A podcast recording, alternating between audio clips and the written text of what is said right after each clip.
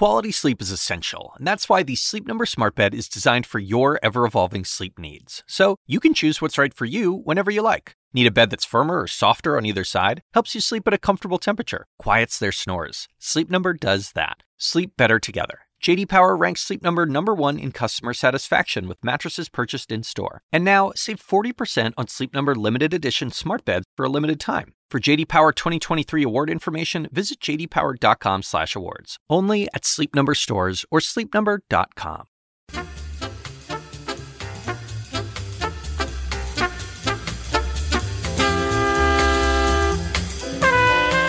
And now, from the University of Chicago Institute of Politics, The Axe Files, with your host, David Axelrod.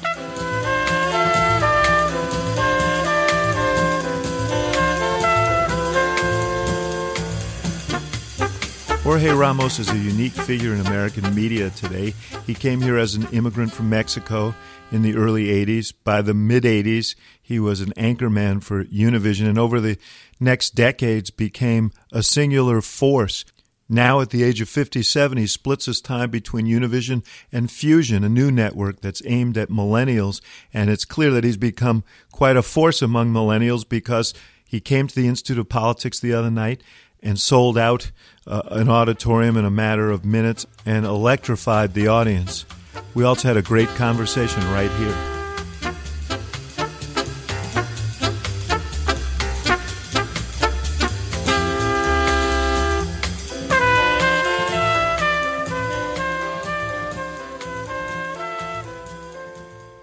Jorge Ramos, the Walter Cronkite of Hispanic media. How are you sick of hearing that? That that seems like almost a cliche by now. In fact, I heard they're starting to call Walter Cronkite the Jorge Ramos of Anglo media. Well, I'm 57, so I'm I'm feeling the age, and you know, next year is going to be my 30th year as an anchorman for uh, Univision in News in Spanish. I started when I was 28, and I never expected that I was going to be that long doing exactly the same thing. I I at one point remember the salary salarymen in Japan that they used to work in the same company for all their lives. I'm, I'm, feeling exactly the same way. Since I started working in the United States, it's been with Univision. Now I'm working also with Fusion, which is an ABC and Univision partnership. But at the end, I what, I'm happy is that people still believe what I say. They, they still trust you.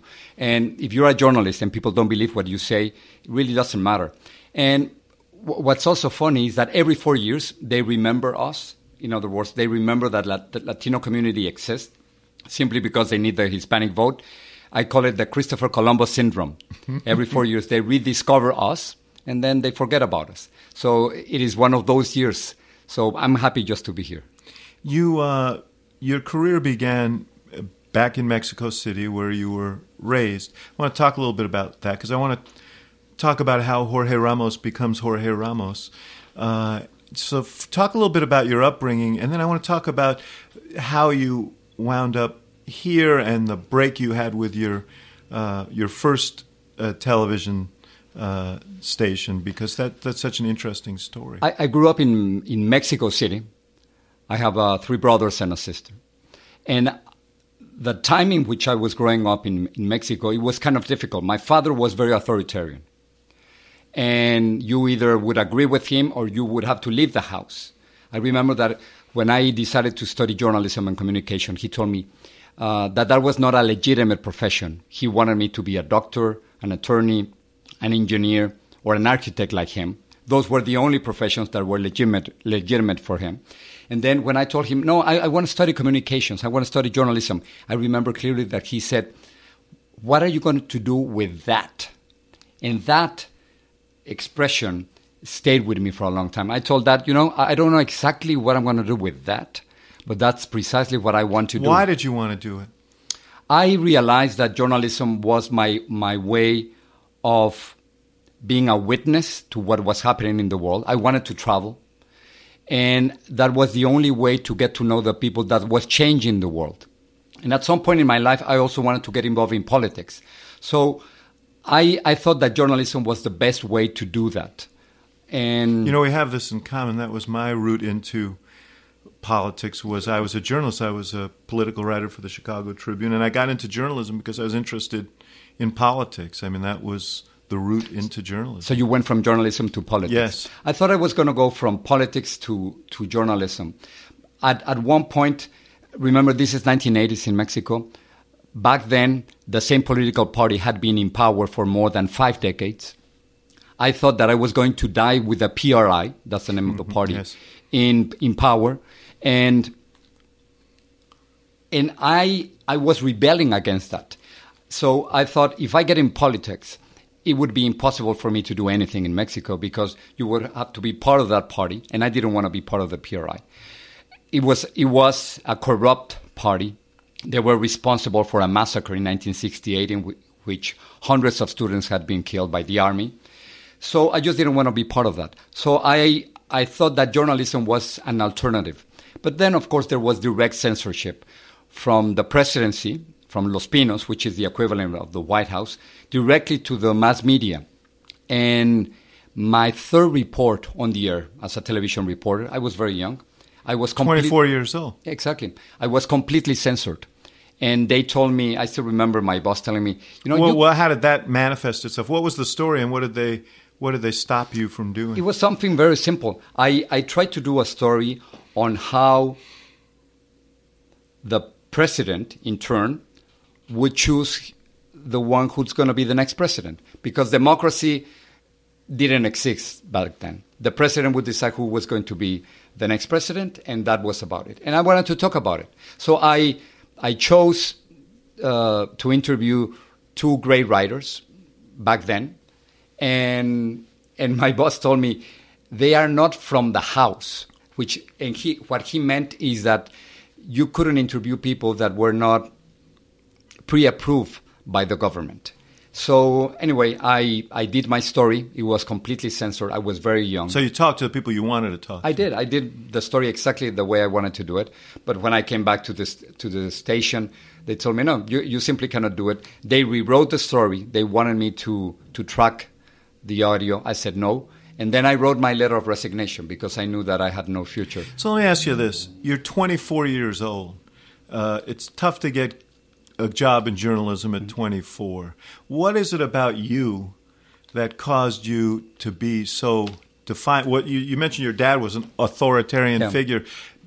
Was it a was it a general resistance to authoritarianism, or I think so. I, I, I was resisting against the authoritarian ways of my father.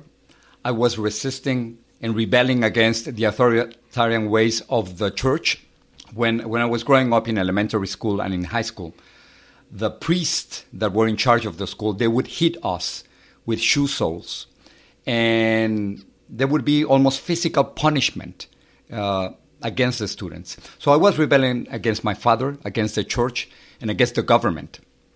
So obviously, at that point, at, at that point, I decided I, I can't stay in Mexico. I can't stay. I gotta go. I sold my car.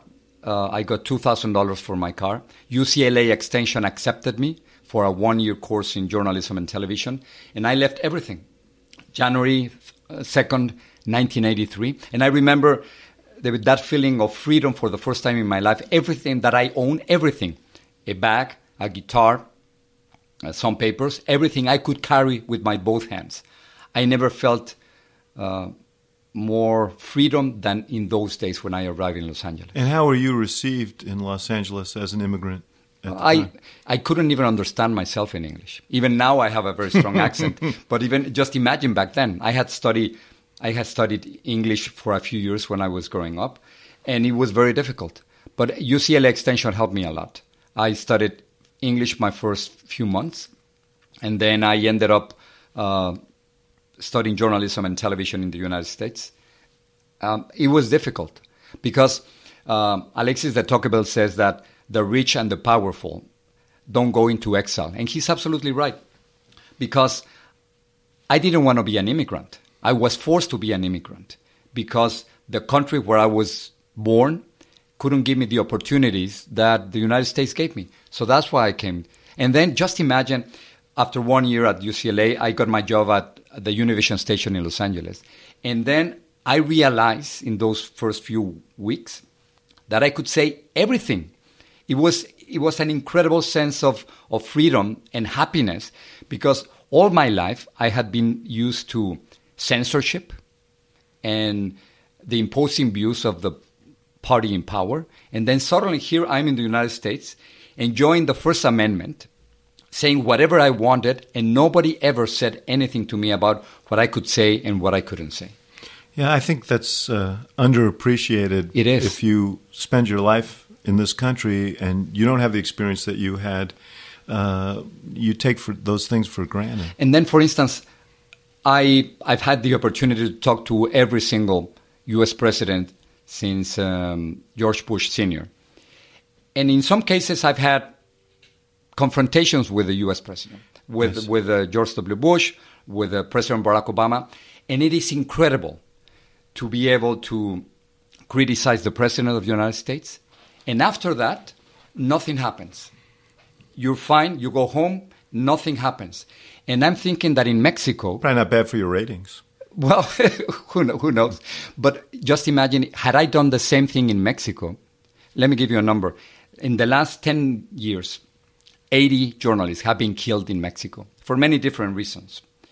So, this is the big difference. Had I stayed in Mexico, maybe for sure I, I would have been a censored journalist, and who knows if I would have been alive. And then here in the United States, I can report on whatever I want. I can be critical with the system and with the president, and nothing happens. And that's the beauty of this country. It is fantastic. One of the uh, things that I think make great journalists is great journalists are iconoclasts. Great journalists are willing to challenge authority. Uh, that was one of the things that attracted me to being a reporter. And I grew up in a newsroom where you were encouraged to challenge uh, authority. Uh, do you think that that is still the, the the governing dynamic in journalism today? Do you think uh, people are encouraged to challenge authority?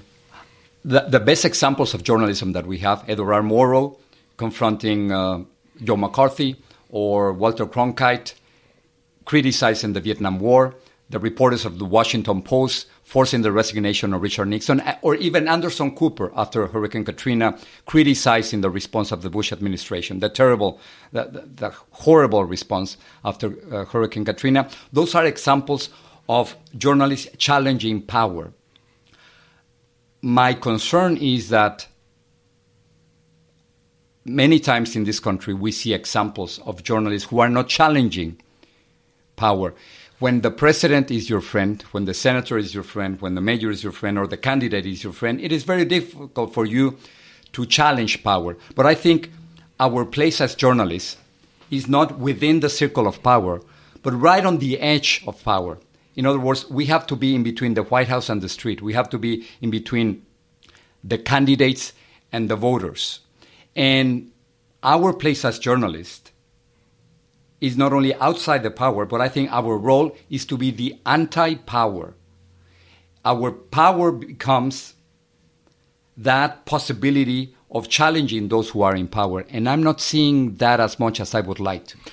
Let me ask you about that because um, you know there is a well now well developed image of sort of the anchor man or anchor woman in Amer- American television, and yes, there's an element of challenge involved, but it's often about reading the news and presenting the news in a way that people feel comfortable with you and. Um, uh, and so the question is how how much is it appropriate to challenge? How much do you? How much should you? You've created quite a stir. For example, you created one recently with uh, Donald Trump, and you went and you challenged him at a press conference. There were a lot of folks there who felt that you went there to create a confrontation. I mean, is that is that a fair surmise? Exactly, yes, because I felt that there was the need. I had a need as a journalist to confront somebody who was lying and who was wrong about immigrants in this country. I think that the most important social responsibility that we have as journalists is to confront those who are in power. Our role, our real role socially, is to prevent the abuse of those who are in power. And then here comes the question when is it correct or appropriate to challenge power? Well, I think when it is racism, discrimination, corruption, public lies, dictatorships, and human rights, in those instances, our role is not only appropriate to challenge power, but we are forced. It is our obligation to challenge power when that happens. So when Donald Trump says that some Mexican immigrants are criminals, drug traffickers, and rapists, we know that is not true. All the studies that I've seen, the American Immigration Council, the Migration Policy Center, all of them say that immigrants are less likely to be criminals. Those are the facts. And here comes one candidate who, with his speeches, is promoting bigotry and division and intolerance. That's precisely our role to challenge them. So I did what every because other. there be those who would argue that no, your role is to is to deliver the news and tell people what happened that day. That's just part of my role. I think I have to be right. If if five people died, I have to say five. If it's red, I have to say uh, red. I have to be accurate and I have to be precise. But that's just part of our role as journalists. The other part of our role, and that's very important, and, and sometimes we forget that we have that responsibility, is to challenge those who are in power and to take a stand. I know this is, uh, this is debatable, but I think we have to take a stand when it comes again to racism, discrimination, corruption, public lies, dictatorship, and human rights. If we don't take a stand, we are not doing our job. And and that's precisely what I did with, with Donald Trump. I started the, in the, in a nice way. So I after he said that, I said I need to talk to Donald Trump. So I sent him a letter. Instead of responding to my letter and saying yes or no, I want to give you the interview, he published on the internet my cell phone. And of course, I had to change my cell phone number. So you should have tweeted. That's how he likes to communicate. Well, so. but he didn't even do that.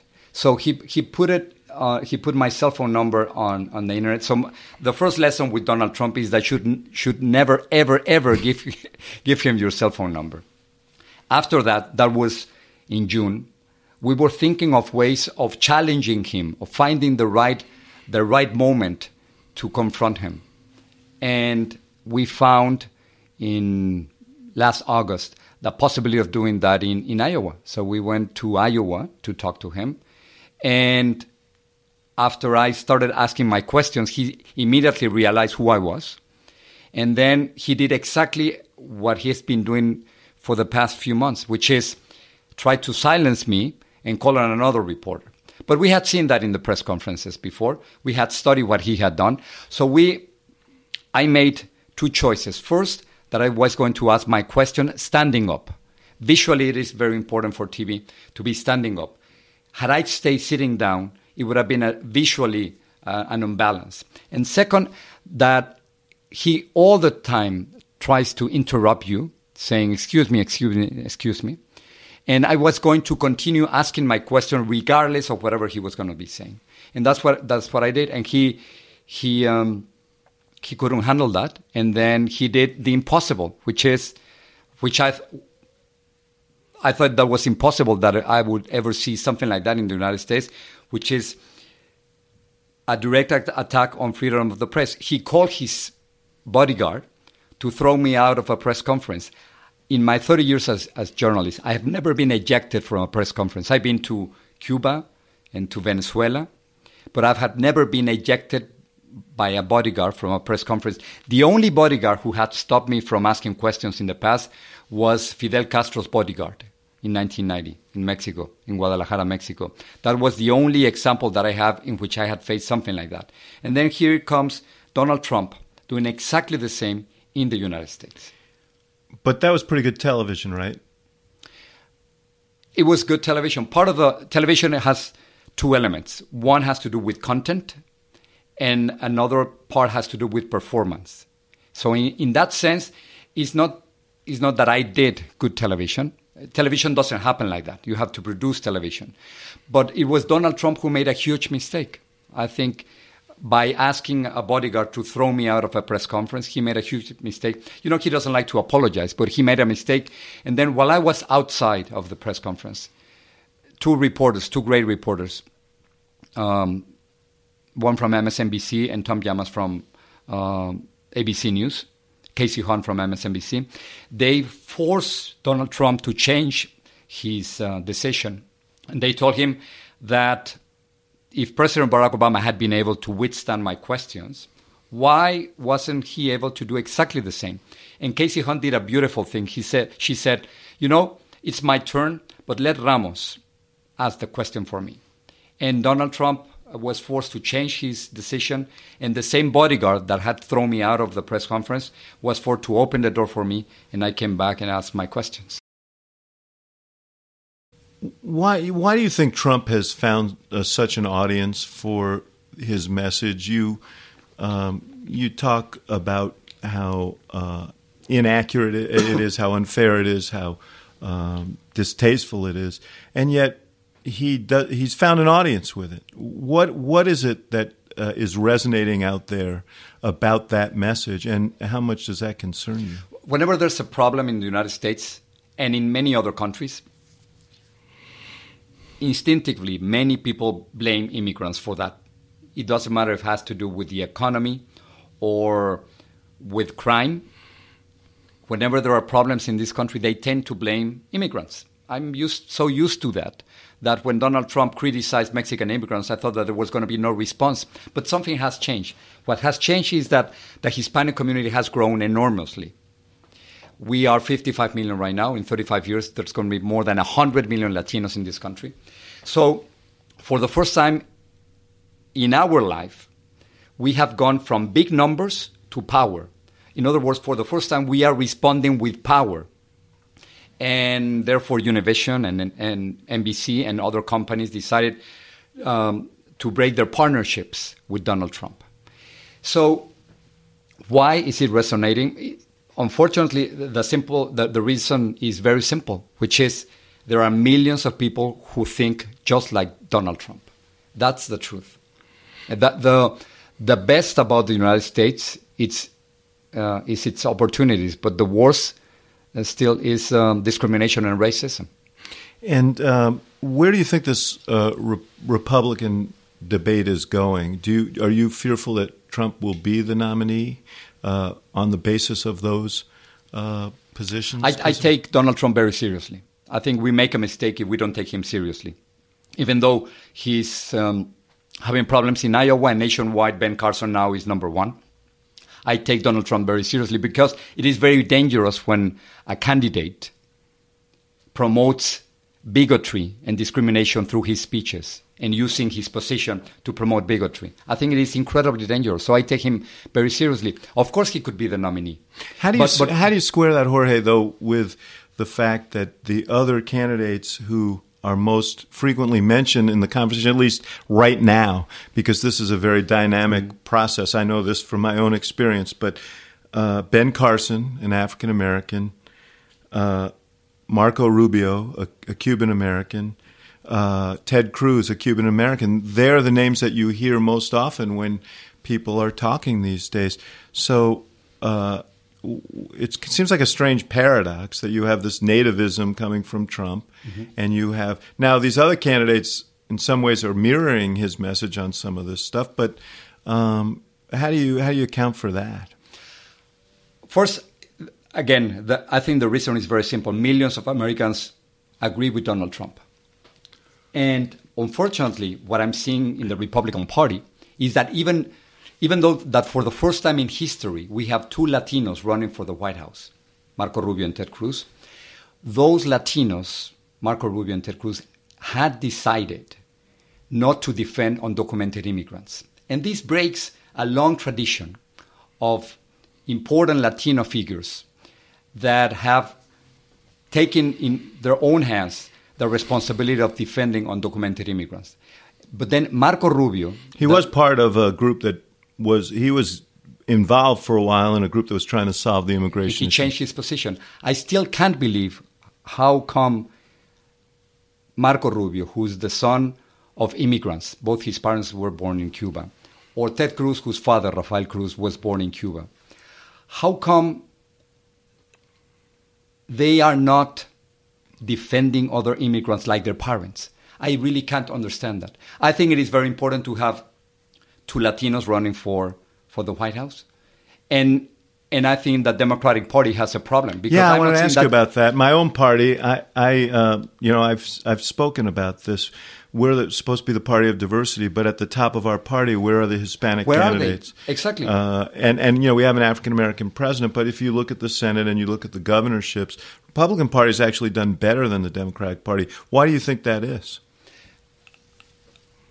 Well, it is very clear that the Republican Party has been preparing candidates, and I haven't seen that in the yeah, Democratic I agree with Party. you. That, that's exactly it. Exactly, and they they for many years they've been preparing not only uh, Marco Rubio and, and Ted Cruz, but many other candidates in different positions. I haven't seen that in the Democratic Party. When when I ask Democrats what's the problem with diversity within the Democratic Party, they say, well, look at the White House. We have President Barack Obama. And I'm saying, you know, that's so 2008. you know, it's, it's, it's all right. He changed history. He's changing history, but it is not enough. And, and there, there's a problem. As you know, Ron, and this has been said many, many times. Ronald Reagan used to say that Latinos are really Republicans, they just don't know it. When it comes to, to certain values, when it comes to abortion, when it comes to religion, when it comes to the importance of family, maybe Latinos might feel more comfortable with Republican values than with Democratic values. But Republicans haven't been able to exploit that. In the last two elections, you know what happened. John McCain got uh, 31% of the Hispanic vote. That was not enough. Mitt Romney got 27%. It was not enough. And the last poll that I've seen with AP, uh, Donald Trump has 11% of uh, the Hispanic vote. That's clearly not enough. What if what if uh, a Rubio, uh, a Cruz, or a Jeb Bush? Uh, I mean, they're they're different. They're they're all different. But what if what? Let's take Rubio and Bush for uh, who are Spanish speaking, and would they change the dynamic if they were the nominees of the Republican? It is Party? quite possible because I know that people have been using uh, 40 or 45 percent of the Hispanic vote needed for the Republicans to win, but I wouldn't go that far. I just want to, just by studying what had happened in the in the last uh, two elections, if they can reach 33 percent, about 33 percent, it's not a set number, but about 33 percent, the Republican candidate could win. Yeah, I think it may be more, but but uh, George W. Bush got 44% of the Hispanic vote in 2004, and that was the last Republican to win. Exactly, that was 40, 44%. But every, every Republican candidate who gets above 33% has won an election. So, so even though it might be a higher number, clearly 31%, John McCain, or 27%, uh, Mitt Romney, or 11%, uh, Donald Trump is not enough. So when Donald Trump says, I'm going to win the Hispanic vote, he's absolutely wrong. It is impossible. Are there other people, uh, in addition to Bush and Rubio, who you think could reach into the Hispanic community in a serious way on the Republican side? The only way for Latinos to to take a serious look at Republicans is if they can put away the immigration issue. And they are not willing to do that. It is because immigration is personal to us. You know, and I know that the most important issues for Latinos are uh, not, yeah, yeah it's, not, not immigration. Exactly, it's the economy, education, healthcare, jobs. Those are more important than immigration. But immigration is emotionally so important to us. It is personal because half of all Latinos above 18 years of age are just like me, immigrants. We're foreigners.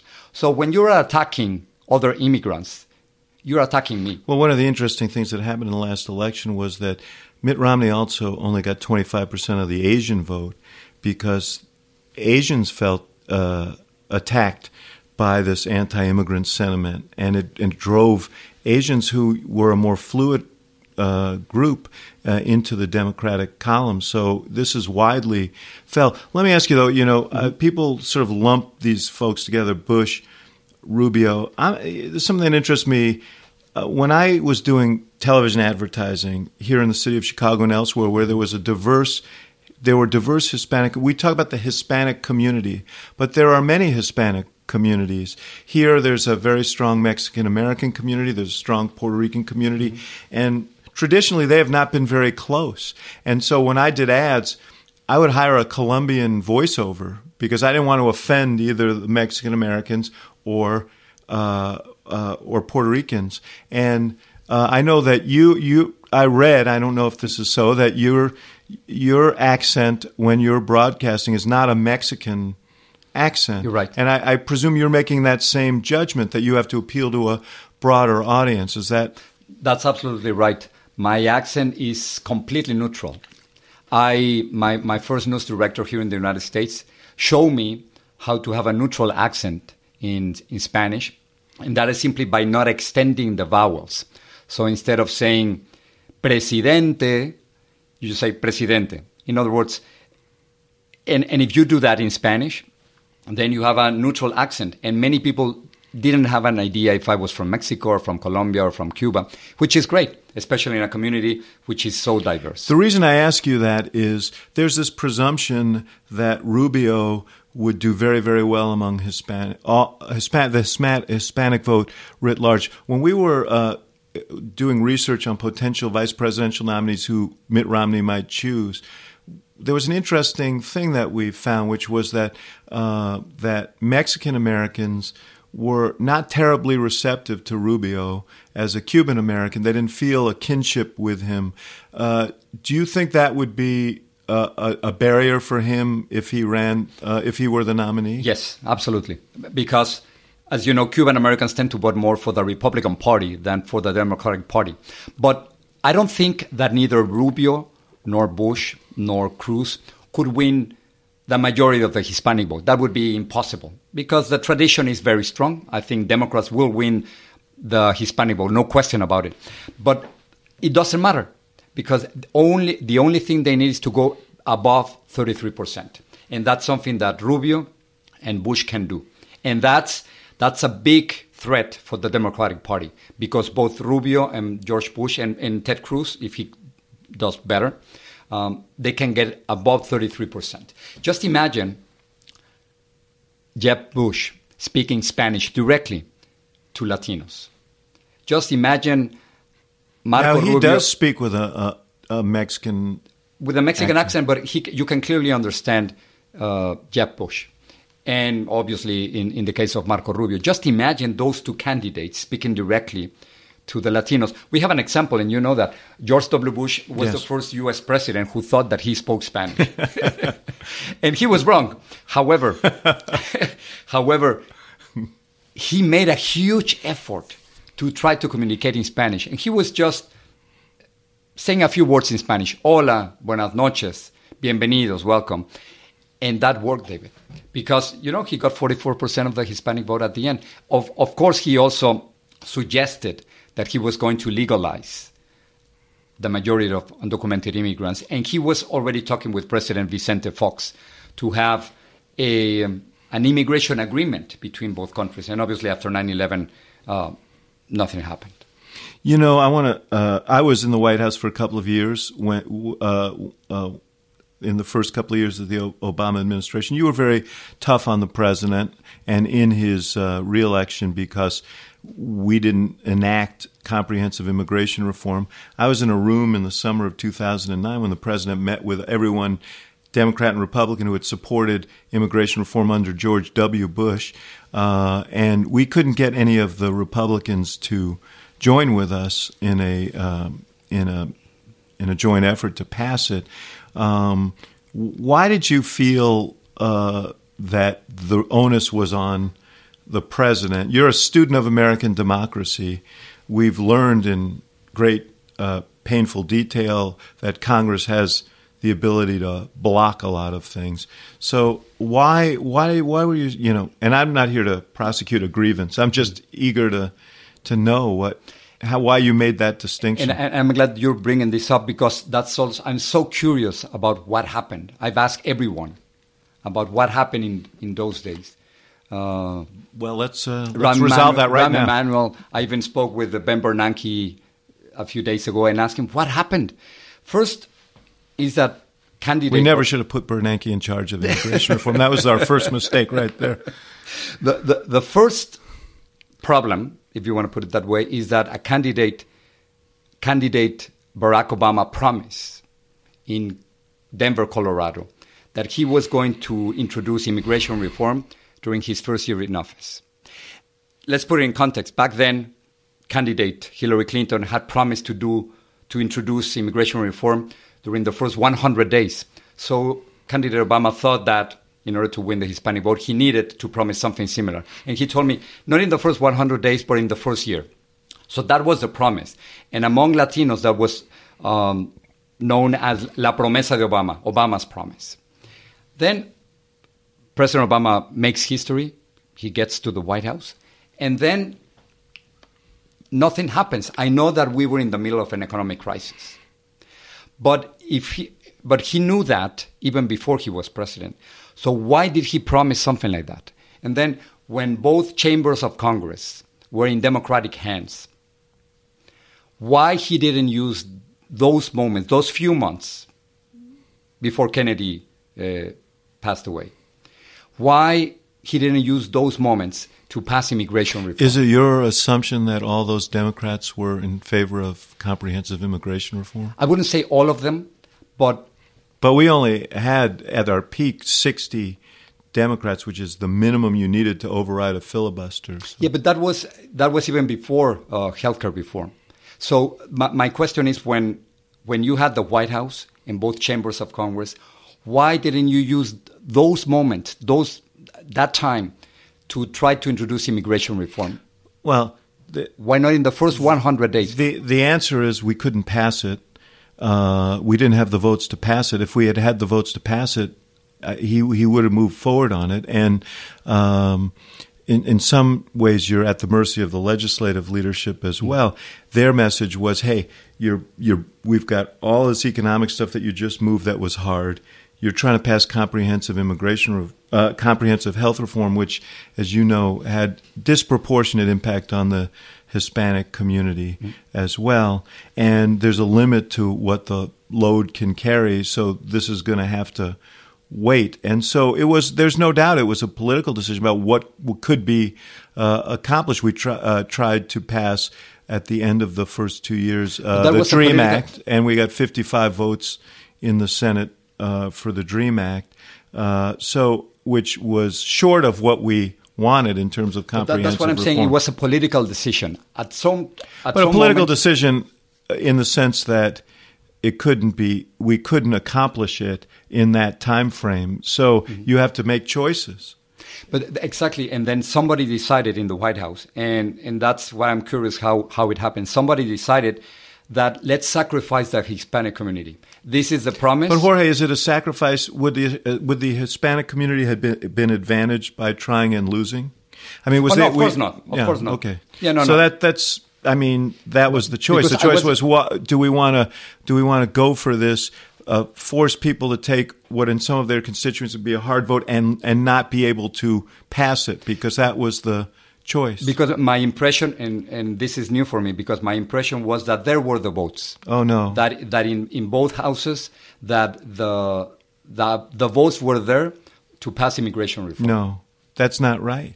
I, I guarantee you, if the votes were there, that the president would have moved it. That's because that's precisely where, where we have a where we've had a conflict with the president because we we've always been under the impression that when he was controlling both chambers that he was going he, that he could have moved on immigration and he decided not to.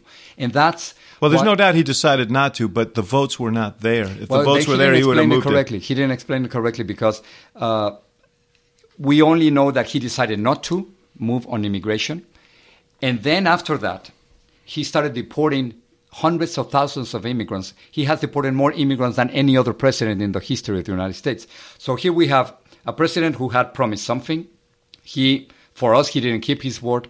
He didn't explain correctly why he couldn't move on immigration. And then he has deported and destroyed millions, uh, uh, thousands of families.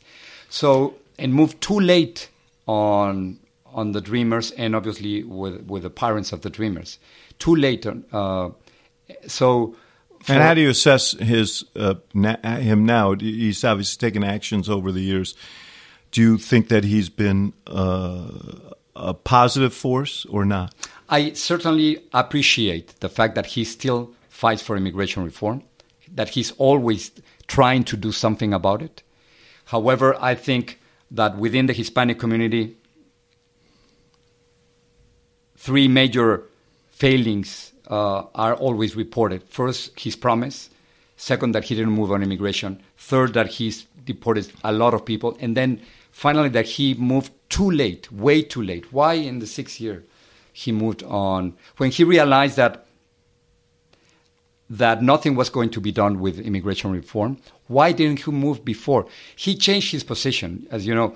Well, I don't know if you know, but he he he said that he didn't have the authority to enact uh, the Dream Act or DACA, and he did have the authority. Yeah, although I think his concern, and I'm not here to sure to debate you on his behalf. He can he could do that on his own, but his concern, and it remains his concern that that uh, actions that are taken uh, solely on executive authority are actions that can easily be reversed by future presidents, and that we the long term yeah. solution is a legislative solution. So let me ask you this: what is your what are your what's your assessment of the chances um, in the next few years of actually enacting comprehensive immigration reform?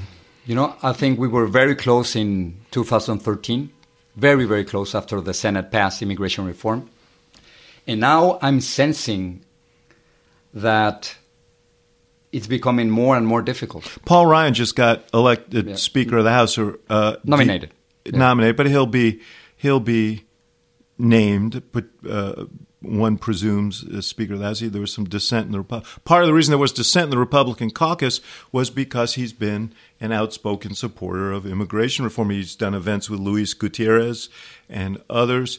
Uh, and he made a commitment not to bring immigration reform uh, to a vote until President Obama leaves office. And do you think ultimately he'll be an ally on this? I hope so. I certainly hope so. I, I hope that he doesn't flip flop on immigration because he's really our our last chance. And we we got to see who wins the White House. If it's Democrats, probably the Senate would support that, but we would need uh, Paul Ryan, no question about it. And then if nothing happens, you know, I, have been taken by surprise by by the strength of Donald Trump's ideas on immigration and how how many how many Americans are supporting that point of view. And if that continues, that means that we'll we won't have immigration reform and that we will have a generation that will have to sacrifice themselves for those who are coming now.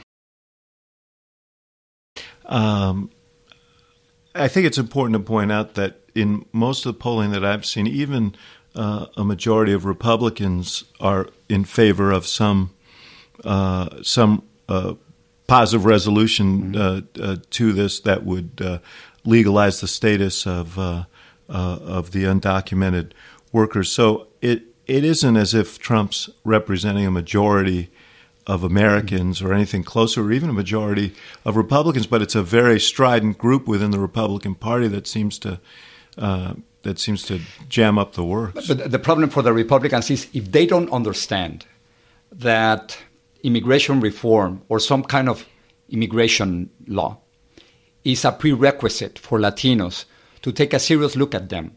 They're going to continue losing the White House over and over and over again. I think there are a lot of Republicans who who know that and agree with you. They just they're they're they're frustrated in having in in and they haven't really unified behind. They're going to lose the White House in the, in the race. They're going to lose the White House again. Next next year, there they're going to be 26 million Latinos eligible to vote. Obviously, not all of them are going to go to the polls, but let's say that 15 million or 16 million will go to the polls. More than enough to decide a close election. President Obama in the last election, he won by less than uh, 5 million votes. Mm-hmm. So. Um, so 16 million Latinos could decide the next election. And Republicans, if they don't understand that, they're going to lose. Well, more to the point, there are states like Colorado, Florida, and others that can be tipped by uh, by Latino votes. Exactly, and every every month, thousands of Latinos are turning 18, and this is what I call the Latino wave, and this Latino wave will continue. And the the fact is that the, the new rule in politics for us is that no one obviously can make it to the White House without the Hispanic vote. But this, this will continue. Will be more than 100 million Latinos in less than 35 years. And, and what Donald Trump doesn't understand, he doesn't understand the new America because then the, in 2055, and you'll be 100, I'll be 97. Yeah. And hopefully we'll be here, Yes. right? All yes. right. In, in we'll still be having a conversation, I hope. We'll, we'll have a conversation. In 2055, the white population in this country will become a minority. Yes. So this the trend, the big trend in this country, other than technology, the big trend is that this country is becoming more multicultural, multi-ethnic, multiracial. That's the trend. Donald Trump doesn't believe that. He thinks that he can win the White House only with a white vote. He's completely wrong. So if you don't see this trend in which everyone is going to be a minority, then you don't understand the United States. And Republicans, many Republicans, cannot see that and cannot understand that that's precisely what's happening right now. I got to cover three things with you before I Sure. let you go. Uh, one is Mexico and its own leadership uh, crisis. You had a new president elected, uh, Peña Nieto, uh, uh, uh, three years ago. Yeah. And there was great hope, and he started off with a wave of reforms. He seems to be bogged down now uh, with a ton of problems. Uh, w- what happened to him, and have you lost hope for him? I yeah, absolutely. I have no hope in, in Peña Nieto. He's repeating the same practices of the PRI, the same PRI that I knew when I was growing up in Mexico. Two major problems. One has to do with corruption. Can you imagine if in the United States the first lady would buy a house from a government contractor and and she would make a contract for seven million dollars. The president would have to leave office. Well, that's precisely what happened in Mexico. The Mexican First Lady Angelica Rivera, he bought a house for seven million dollars from a government contractor who's getting millions of dollars from Peña Nieto's government, and nothing happened. Absolutely nothing happened. So that's that's in terms of corruption. So if the president of, of Mexico cannot control what's going on within his own home, just imagine with the rest of the country. Then human there are a lot of human rights violations. Uh, last year, in a in a little town in southern Mexico called Ayotzinapa, 43 students disappeared. Most likely they were killed. And even now, the, the president doesn't know where they are. Most likely, the, the federal police and the Mexican army had a role in the disappearance of those. Uh, Because they were dissidents.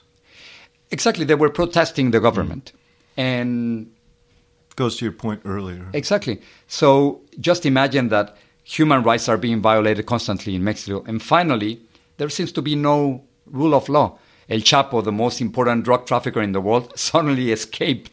Biggest from, drug supplier to the city of Chicago, by the way. We have a big interest in that story. here. well, just imagine how is it possible that the most important drug trafficker in the world suddenly escapes from a maximum, maximum security prison Seems odd, I got to confess. in a, in a tunnel. yeah. So if you put together corruption, crime, uh, he, he's a very weak president. Peña Nieto is an incredibly weak president who, in the most important moments, disappears. Instead of talking, t- you know that he hasn't given a single press conference since he became president. Can you imagine President Obama doing something like that? It is, it is uh, unthinkable. The you you it, it is one thing to challenge um, political Sure. leaders. You've also challenged the church Yeah. on many occasions. Uh, obviously, you grew up in a, a Catholic uh, environment. Um, what do you think of this new pope? Have you had a chance to meet him? No, it would have been great, but uh, I had a problem with a cardinal once, with a Mexican cardinal, who um, who made sure that I couldn't have access to to Pope Francis. But I love this pope. I think Pope Francis is fantastic, and I I I loved what he did here in the United States, uh, talking about climate change and talking about politics and talking about immigration. I'm very disillusioned with what he did in Cuba because he didn't want to confront dictators Raúl Castro and, and Fidel Castro. But I am concerned with that the, the changes that we're seeing with Pope Francis are more in style than in substance. Mainly when it comes to the cases of sexual abuse. He has a zero tolerance policy. However, he has done absolutely nothing with the bishops and the cardinals who've been, um, who knew about what was happening and they are still in their posts. So, in that sense, and in the. Do you think the changes he will bring to the church will be lasting changes? I think it's only in, only in style. For, he, he, has, he doesn't have the interest or the will to bring in women uh, to the church to become priests. But in fairness, uh, how much can he do? I mean, he, is, he, seems to be challenging. He seems to be challenging a lot of uh, of the orthodoxy of the church in terms of attitudes about a number of these issues and reorienting the church to fight again to fighting for the poor, the disadvantaged. Um, and there's a lot of change that he's uh, that he's promoting at a very fast clip. how much? How much? How much? But you don't think in substance? Not in substance. Not even on those things. Not in substance. And the climate change stuff. Exactly, because just imagine, even though he has a very positive attitude towards gays. I mean, who am I to judge? He said in a plane once. Uh, gays are still banned from getting married in, in the church, and sometimes they cannot even go to church in certain countries. And women are not allowed to, to be at the same level as, as men. And the cases of sexual abuse within the church are being analyzed and studied within the church. But priests and bishops and cardinals who knew about what was happening are still in their position. So it's only style, not substance. Talk to me for just a minute about the, your new project, Fusion. It's it's led by a board member of the Institute of Politics. Uh, we're proud to claim yep. him as such, Isaac Lee. Brilliant guy. W- what are you trying to accomplish there? This is a different. This is a new project uh, that really speaks to the changing nature of of our demographics in this country. Exactly. The idea. By the way, today it's our second anniversary on the air. Ah, and the fact we that would have had cake. yes, we, we, had in Miami. the fact that we're standing, that we're thriving, means that the project was conceived correctly. At the beginning, we thought that we only wanted to aim at young Latinos. And then we did some research and we realized we were going to make a huge mistake because young Latinos didn't want to be put in a special box. And they realized that, um, that instead of just aiming at young Latinos, we were going to aim, aim at millennials overall, and it's working. What's really interesting about Fusion, for instance, I'm doing a show in which half the audience that I'm that I have don't own a TV. So I'm doing television for people who don't have a television. And that's the new challenge for for us as journalists. And if we don't understand that this is changing so fast, uh, we're going to lose our jobs. So they ran out and got the Walter Cronkite of uh, Hispanic to, to relate to these millennials, and it's working. That says a lot about you. Well, I mean, I think if you are a, a, true journalist, you always have to to be a rebel, and I think that's what what millennials want to do all the time. They want to be rebels, and they are being rebels because they're revolutionizing uh, whatever we do, and I'm learning a lot from them. Well, Jorge, it's good to have you here. We learn a lot from you all the time, and I appreciate you spending time with us. This is wonderful. Thank you.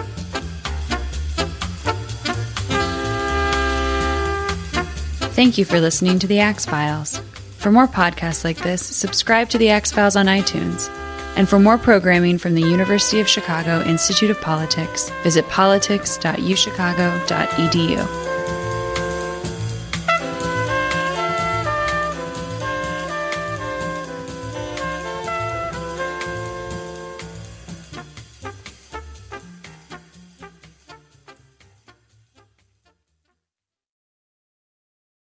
Quality sleep is essential, and that's why the Sleep Number Smart Bed is designed for your ever evolving sleep needs. So you can choose what's right for you whenever you like. Need a bed that's firmer or softer on either side? Helps you sleep at a comfortable temperature, quiets their snores. Sleep Number does that. Sleep better together. JD Power ranks Sleep Number number 1 in customer satisfaction with mattresses purchased in-store. And now, save 40% on Sleep Number limited edition smart beds for a limited time. For JD Power 2023 award information, visit jdpower.com/awards. Only at Sleep Number stores or sleepnumber.com.